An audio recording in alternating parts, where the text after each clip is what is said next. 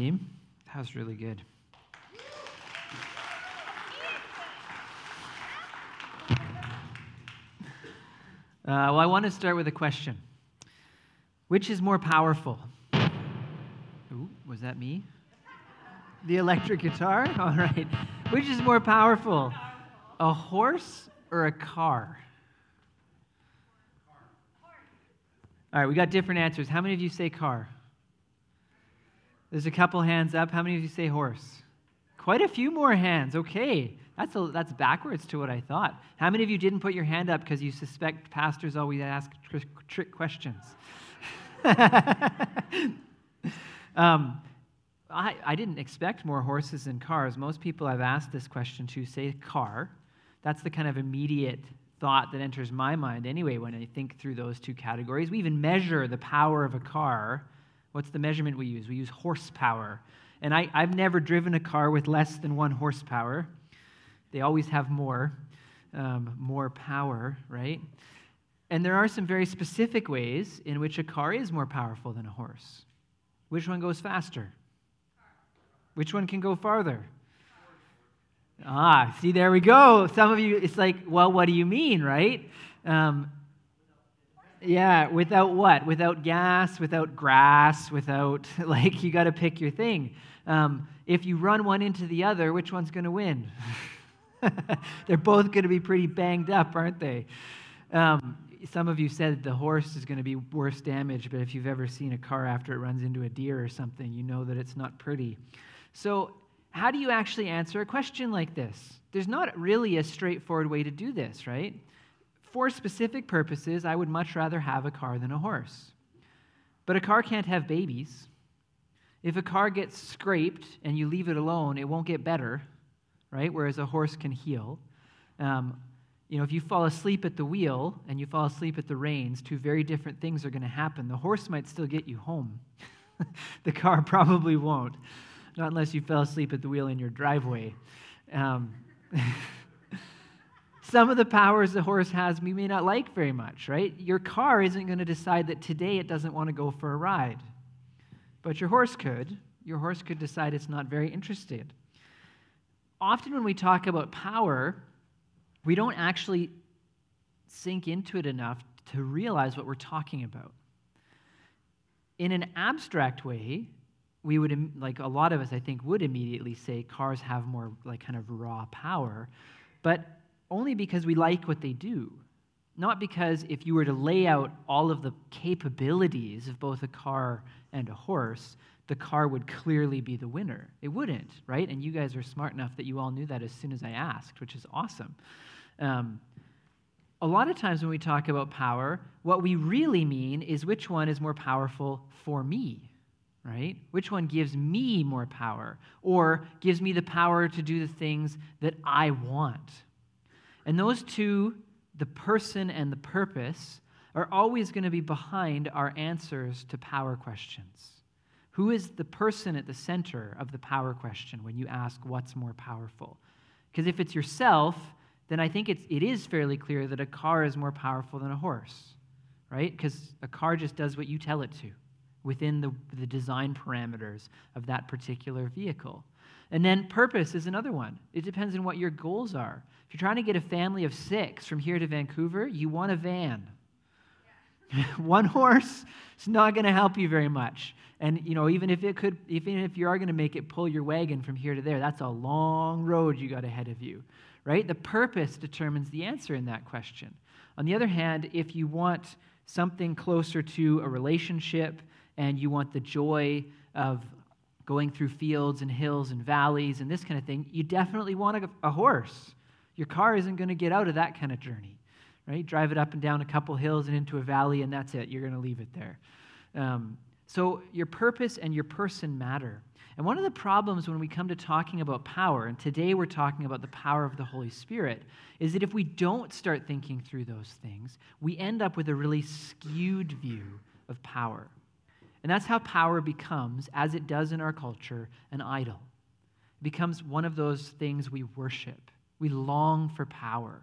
But what we really mean when we say that is the, we long for the ability to, for, so if I'm talking about myself, I long for the ability so that I can do what I want to do whenever I want to do it without anybody getting in my way, right? That's what we actually want. We want power for me, right? And we look at other people who have that ability, who can do whatever they want, whenever they want. Typically right now that has a lot to do with money, although that hasn't always been the case. Money hasn't always been the only key measure of power, but in our culture it is. And we, we envy those people, or we admire those people, or we want to have more of what those people have. Um, but when we abstract power and make it into an idol like that, we actually leave aside the questions of person and purpose. And as soon as you've left aside the questions of person and purpose within the context of power, you have a recipe for, for death, which is always the case with idols. It's always the case that when you elevate something out of its proper place, and you put it over you when it should be under you, and you use that as its own kind of measurement, that it will squash and destroy what is underneath it. There's a right place for power. We all have power.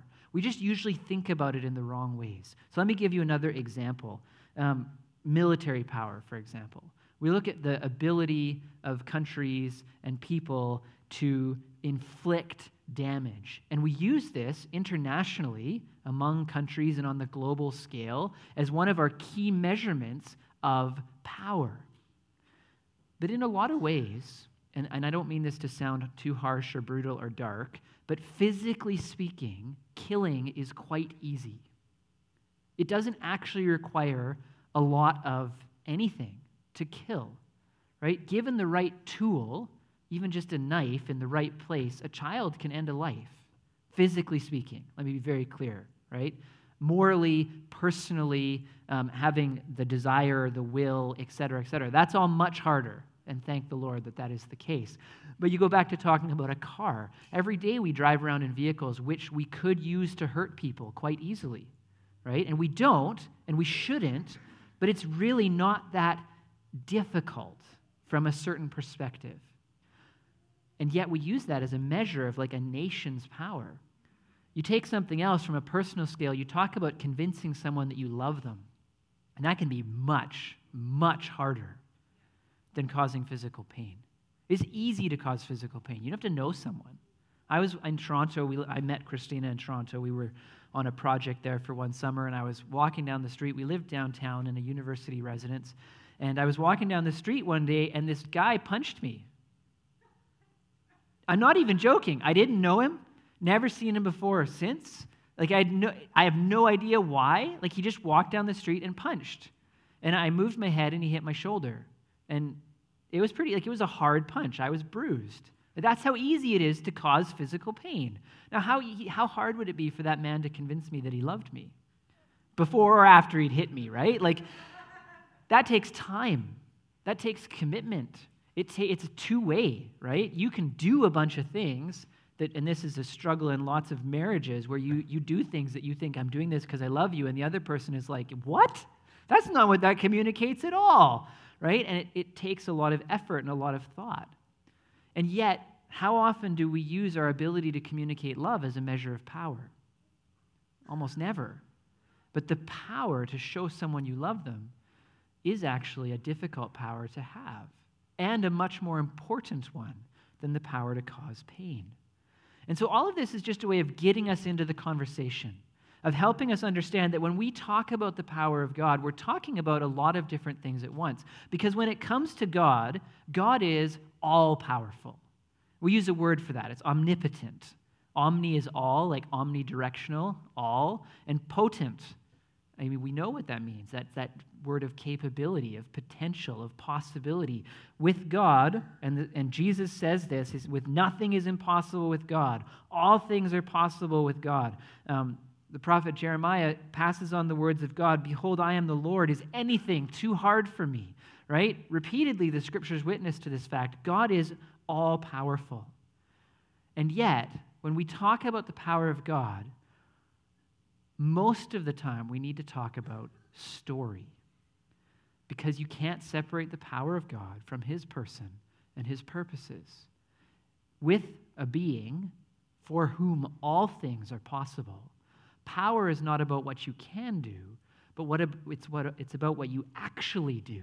And the scriptures know this. There is this handful of times Jesus, the prophet Jeremiah, the angel speaking to Mary, Paul a couple times will say straight out, all things are possible for God. Nothing is impossible for God. Nothing is too hard for God, because this is true. But for every one of those, there is at least a hundred times in Scripture where somebody says, the Lord is powerful, and then immediately tells you what he did, what he actually did, what the actual story was. And so we can turn to a number of places in Scripture. Creation is a really common theme when speaking of the power of God. Psalm one forty-seven, he determines the number of stars. He gives to all of them their names. Great is our Lord and abundant in power. His understanding is beyond measure. And the whole psalm is about creation. Like, who put the stars in place? Who tells the sea, stop here, you go no further, right? The story of creation is often in the background. Another great example of this um, from Job. God stretches out the northern sky over empty space and hangs the earth on nothing.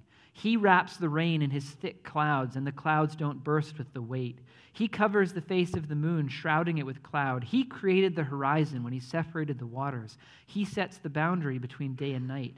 The foundations of the heaven tremble. They shudder at his rebuke. By his power, the sea grows calm. By his skill, he crushed the great sea monster. His spirit has made the heavens beautiful, and his power has pierced the gliding serpent. These are just the beginnings of all that he does, merely a whisper of his power. Who then can comprehend the thunder of his power? There's this great set of imagery about the power of God displayed in creation, bringing peace and stillness to the storm, bringing beauty to the heavens. And that image at the end, this is just a whisper. Who could stand the thunder of God's power, right? Like, it's incredible. Another, another story that's often picked up when speaking of the power of God is the story of redemption. So in the Old Testament, this is all about the Exodus. It's all about God saving his people from the Egyptians. And the psalmist will talk about God's mighty hand and his outstretched arm by which he destroyed the Egyptians and parted the Red Sea and led them through the desert. In Deuteronomy, um, God is giving them the law and tells them that this is what you have to tell to your children and to your children's children. You have to declare these truths to them. My father was a wandering Aramean, and he went down into Egypt with a few people and lived there and became a great nation, powerful and numerous. But the Egyptians mistreated us and made us suffer, subjecting us to harsh labor. Then we cried out to the Lord, the God of our ancestors, and the Lord heard our voice and saw our misery, toil, and oppression. So the Lord brought us out of Egypt with a mighty hand and an outstretched arm, with great terror and signs and wonders. He brought us to this place and gave us this land, a land flowing with milk and honey. And now I bring the first fruits of that soil to you, O Lord, that you have given to me. Right? And it's this, again, it's this story. Because what we talk about when we talk about the power of God is we talk about the works of God and how he has revealed himself through them. And so ever after the Exodus, at the start of all the key moments in the law and in the worship, it says, I am the Lord your God who brought you up out of Egypt. That story gets embedded into their view of who God is, of his power, of his character, of his purposes, and his person. And so today, as we talk about the power of the Holy Spirit, I want us to have these kinds of things in mind. The Holy Spirit, one of the members of the Trinity, God himself, he's all-powerful. There's nothing impossible for him. And yet we need to look at the story not of what he could do, but of what he did do. And so let's turn again to Acts chapter two. We were in Acts chapter two, verses one to thirteen last week. We're in Acts chapter two, verses one to thirteen this week as well. If you've got a Bible or a phone, you can pull it out. It will be on the screen behind us, and I'm going to ask you to please stand for the reading of the word of the Lord.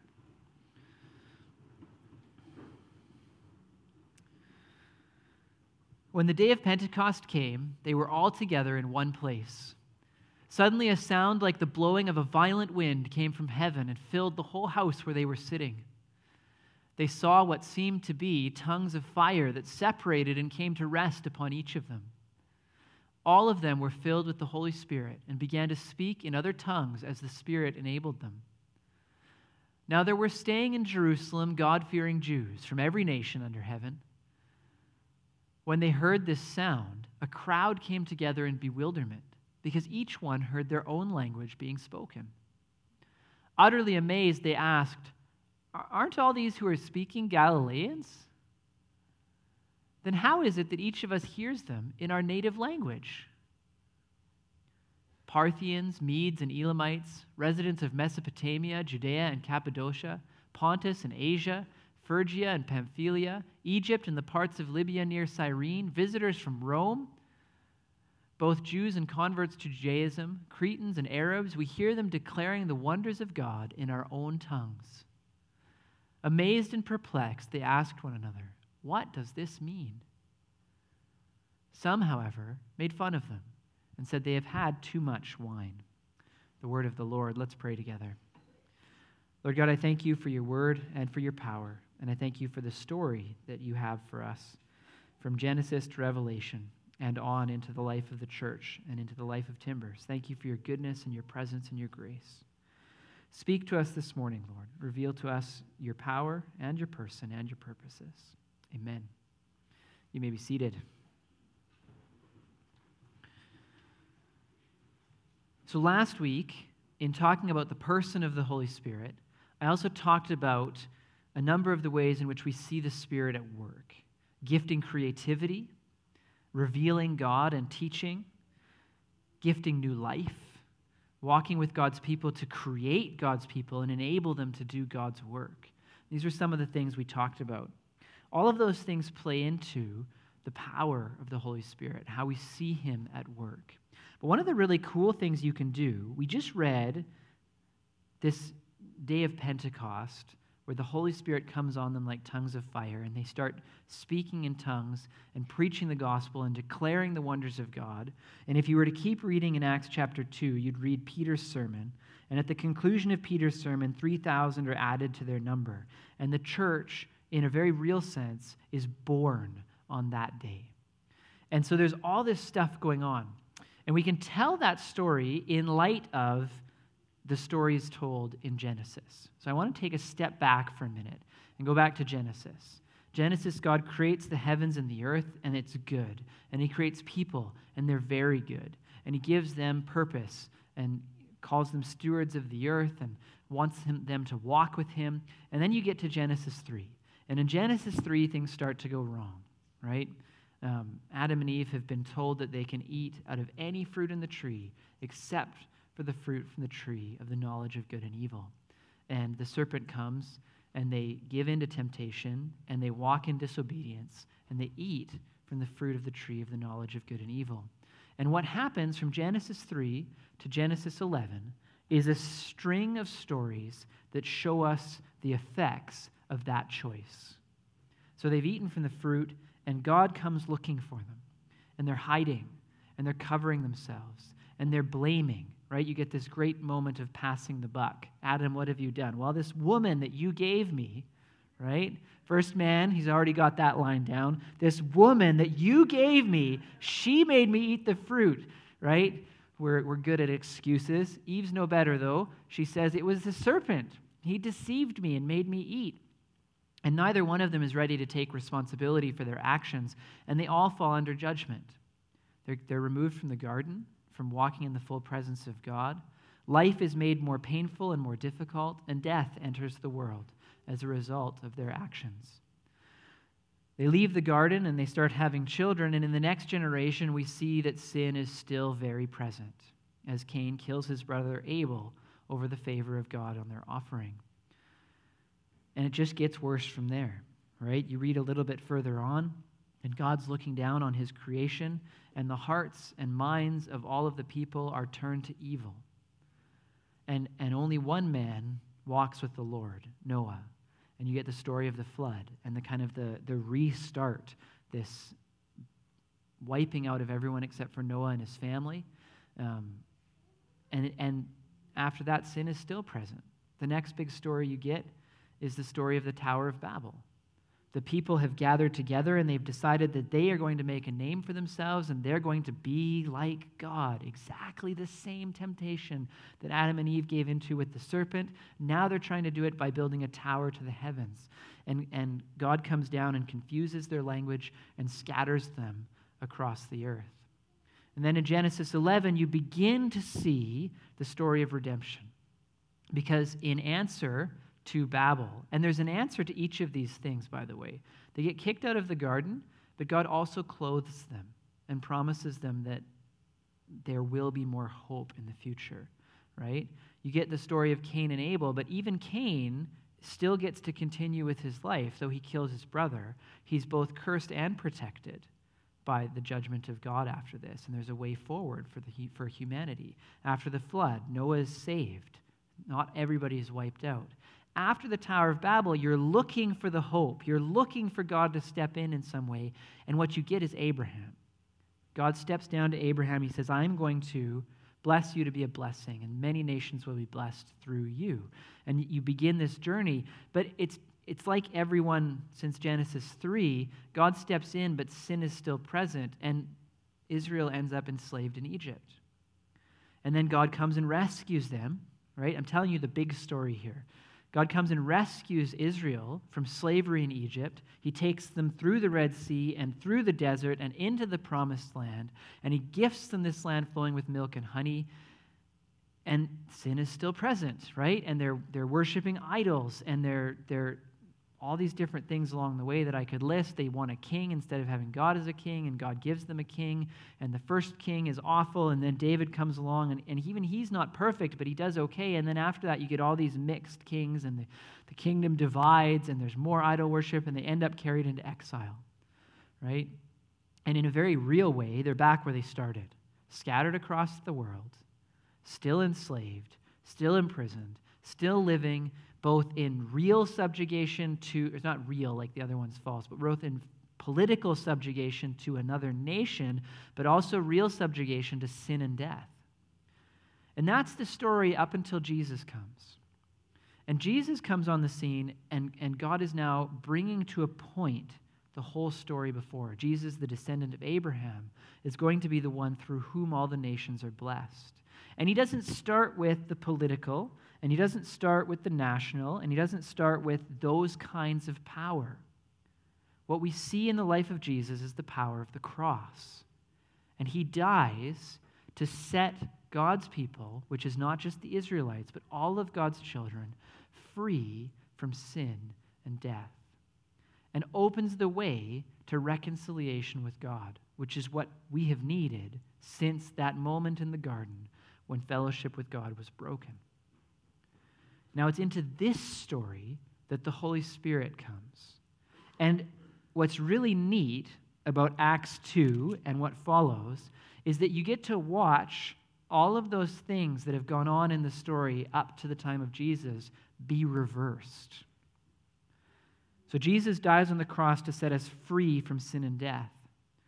But what actually gives us the power to live the life that God has called us to is the Holy Spirit who comes and lives inside of us. The way is opened by Jesus on the cross, but he says in John, right, you need me to go to the Father so that I can send you the advocate who will come and live in you and teach you and guide you and lead you in doing all of these things, right? So it's not like the Holy Spirit is better than Jesus. God is always working together. He's one, Father, Son, and Holy Spirit, right? But in our lives, the Holy Spirit is the one who allows us to appropriate the victory of Christ and begin, begin to live it out. It's always the beginning, because right now we have the first fruits of the kingdom of God, the first fruits of the Holy Spirit. None of us will be sinless this side of the return of Jesus. But in the power of the Holy Spirit, we can be enabled to move towards the kingdom of God and to live more into that. So you get that first set of reversals. The Holy Spirit is God in us, right? So you get fellowship with God in a deeper, more intimate, and more real way than ever before. Okay, so we're free from the slavery of sin and death. You take a step back from that. What's the step before that, before the whole issue of slavery, is the issue of Babel. And in, in the Tower of Babel, the curse and the judgment that we fall under is the confusion of our tongue, right? It's the, the, the making of many languages so they couldn't communicate and they're scattered across the world. And what do we see in Acts chapter two? The presence of the Spirit comes and the disciples start to speak in all of the tongues of the people present. In the power of the Spirit, Babel is reversed. Again, not permanently, right? It's the first fruits. But we see that same thing. The story, as it's been so far, is picked up here, and we begin to see those things rolled back. How else does the Scripture talk about the Spirit? The Spirit is the one who writes the law of God on our hearts, so that our hearts, unlike the people in the day of Noah, are not turned away from God and towards evil, but the Holy Spirit comes to turn our hearts back to God and towards good. And this language, again, Jesus talks in this way, Paul talks in this way about the Holy Spirit. We see it in Peter's sermon, right? He preaches to them about what has happened to Jesus and about how he was crucified. And we read in verse thirty-seven that when the people heard this, they were cut to the heart. These are this, this is the same crowd that crucified him, that were so easily and quickly turned away from God and towards evil. And here Peter preaches in the presence of the Holy Spirit, and they're cut to the heart, and they say, "What do we do?" Because the Spirit is at work in this crowd, turning their hearts back to God and back to good. And Peter replied, "Repent and be baptized, every one of you, in the name of Jesus Christ for the forgiveness of your sins, and you will receive the gift of the Holy Spirit." Right? So that the, the sin and judgment of Noah's day is being reversed even in this sermon. You look, you take another step back, you get to Cain and Abel, right? And the enmity between brothers, and the hatred between human beings. And what does Paul talk about? He talks about the fellowship of the Spirit. And if you were turn, to turn to Ephesians chapter two, you would read Paul talking about the great work of Jesus on the cross for the forgiveness of our sins, and then immediately afterwards, the great work of Jesus for the reconciliation of Jews and Gentiles. And it takes all of like two chapters before the church in Jerusalem has enough multiculturalism that there's a fight breaking out about which widows are getting the right amount of food, right? The Jewish widows are the... Now, the fight isn't a good thing, but it's human and it's normal. I'm bringing up that point to say that from the beginning of the church, we see that reconciliation beginning to happen. We see people beginning to be brought together who had been separated by race and by culture and by prejudice in the work of the Holy Spirit. And that sin and judgment that you see in Cain and Abel is reversed. And then I already mentioned that the Holy Spirit is God in us, and that fellowship is restored.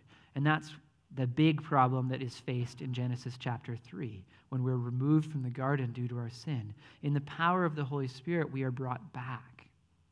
There's a reason that we are called the temple of God, because we are the place where the presence of God dwells. And scripturally, garden imagery and temple imagery are always really close together.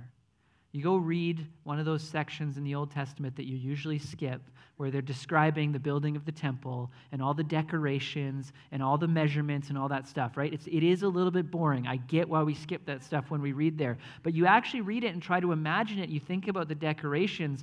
Um, you know, there's leaves, like gold inlaid leaves on all the pillars, right? And different plants and stuff portrayed all over the place. There's a reason for that. It's because the temple and the garden go close together. I remember the first time I really paid attention to reading that with an imagination, because I have a terrible imagination and I don't automatically picture things. But Christina and I were reading that together, and she's like very visual. And um, and she, she we we read some of it and we stopped, and Christina's like, "It sounds like a Vegas casino." Just the way that it's gold and silver and bright colors and all these leaves and stuff. And I was like, yeah, you're right. But then I actually started to think about it further. It's like, it's not, I mean, Vegas casinos are a pale image of the presence and temple of God.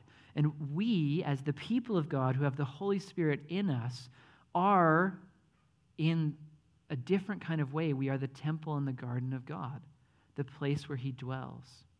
And so if you're going to talk about the power of the Holy Spirit, what we see is that the Holy Spirit comes in power to, to remove the effects of sin and death, to, to roll back all of those things that have come out of the curse, and thus set us free, truly free, free to walk with the Lord, free to know and pass on his love, free to do his mission and to be his people.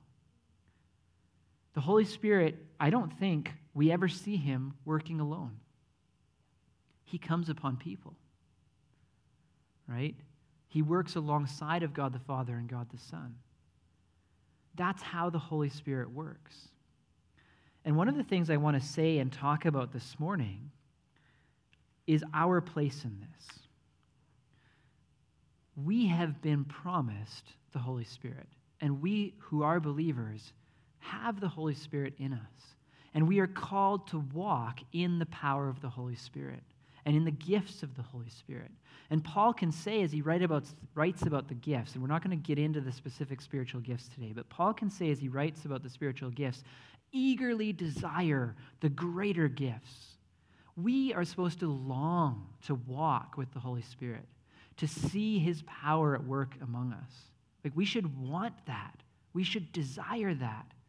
But we're going to run into trouble real quickly if, when we talk about wanting to walk in the power of the Holy Spirit, we're thinking about power from a worldly perspective, right? You have to keep it connected to the person and purposes of God. You can't take those apart. I love thinking about the disciples. Jesus has, before this story in Pentecost, given them authority and power, right? And if you read John, he tells them already then that they have the Holy Spirit, okay? So we're not talking about, like, in Pentecost, this is their first time with that experience. Um, he sends them out on the mission. He says, go cast out demons and heal the sick and preach the gospel. Like, you have my authority and you have my power. And then we watch the disciples, and they're a little bit like seven-year-old boys, because they they come back and they're like, woo, the demons all listened. And Jesus is like, it's actually more important that you know God. and then and then they start saying, like, who's the coolest? Like, which one of us is the greatest? Which one of us is going to sit at his right hand and at his left? And he's like, guys, you don't understand. Greatness doesn't come in that kind of position. It comes in service. And then they see someone else preaching the gospel, and they're like, Jesus, that's our gig. You, you can't let him do that, right? And, he, and Jesus is like, no, like, he's speaking the truth. It's good, right? They're focused on themselves. My favorite one is when they go to, I forget which town it is, and the town doesn't listen, and they're like, Jesus, should we call, should we call down fire from heaven? Should we smite them? Like, they actually ask Jesus this, and, and you, you get this impression, like, they're just enamored with this kind of, like, oh, we're the guys, right? Like, we're the men, we're strong, and we're going to show everybody, and it's all about us, and we're going to be on top. And you, it's very easy to have that kind of attitude, and every single time Jesus rebukes them and teaches them the opposite. But if we're honest, we can all fall into that trap where we want the power of the Holy Spirit because we want everyone to know how awesome we are, right? And we want to be on top. And we want to be number one, and, and we want to show the world. And some, and we can we can cloak this in holiness, right? Like, I'm going to show the world how mighty my God is. Look, Jesus came and died. He says, I could call down legions of angels from heaven, but he doesn't do it, right? That's not how he uses his power. Yes, there are moments in Scripture where God comes down with fire, but far, far more often than the power to destroy, which God has in abundance, God reveals his power in the power to love, which is much more difficult and requires, given the example of Jesus, we can say it absolutely requires humbling ourselves, lowering ourselves, being willing not to be on the top, but to be on the bottom. And that's where we see the power of the Holy Spirit at work. His power is made perfect in our weakness. And this was true not just of Paul or of all of us, but of Jesus himself. That the power of God is most clearly displayed through God incarnate, Jesus become human, giving up the powers of God and living a life of obedience, even unto death on the cross. So if, and I hope you're with me in this, if you long to see the power of the Holy Spirit, and you long to walk in his strength and in his ways, and to see him doing things that only he can do, and that's always my dream for a church. That's my dream for Timbers. I want to see things happen here that we can point at and we can say, only God could have done that, right? That's what I would love to see, and I and I think we do see that. But to see that, we've got to get out of the way, right? We've got to be willing to be vessels of clay, weak and broken and suffering. Stephen, you keep reading in Acts, has the power of the Holy Spirit come upon him, and we're told that he performs great wonders and miracles right before he's seized and stoned to death, right? We don't get to decide how our stories end, but we do get to decide who we walk with along the way. And when we talk about the power of the Holy Spirit, we're talking about his person and his purposes. And in as much as we can align ourselves with those things, God loves to walk with us. He longs to walk with us. He longs to show us who he is and to work in his power through us, through our church, in this community, and in this city. So I would encourage you to long for those things. But I would also urge you not to follow in the footsteps of the disciples who think that power is about getting on top. The power of God is about bringing life and showing his love, reversing the curse so that the story can be different. Let's pray together. Lord God, I thank you for this story from Genesis to now. And I thank you for your Spirit who shows us the way. And I thank you that you are a God of power who uses your power in love. May we be a people who do the same, who take whatever power you've given us, Lord, and we all have some, and we bend it towards your purposes in light of your person, to love your world and to speak your gospel and your truth. Give us the strength for that, God. In your name we pray. Amen.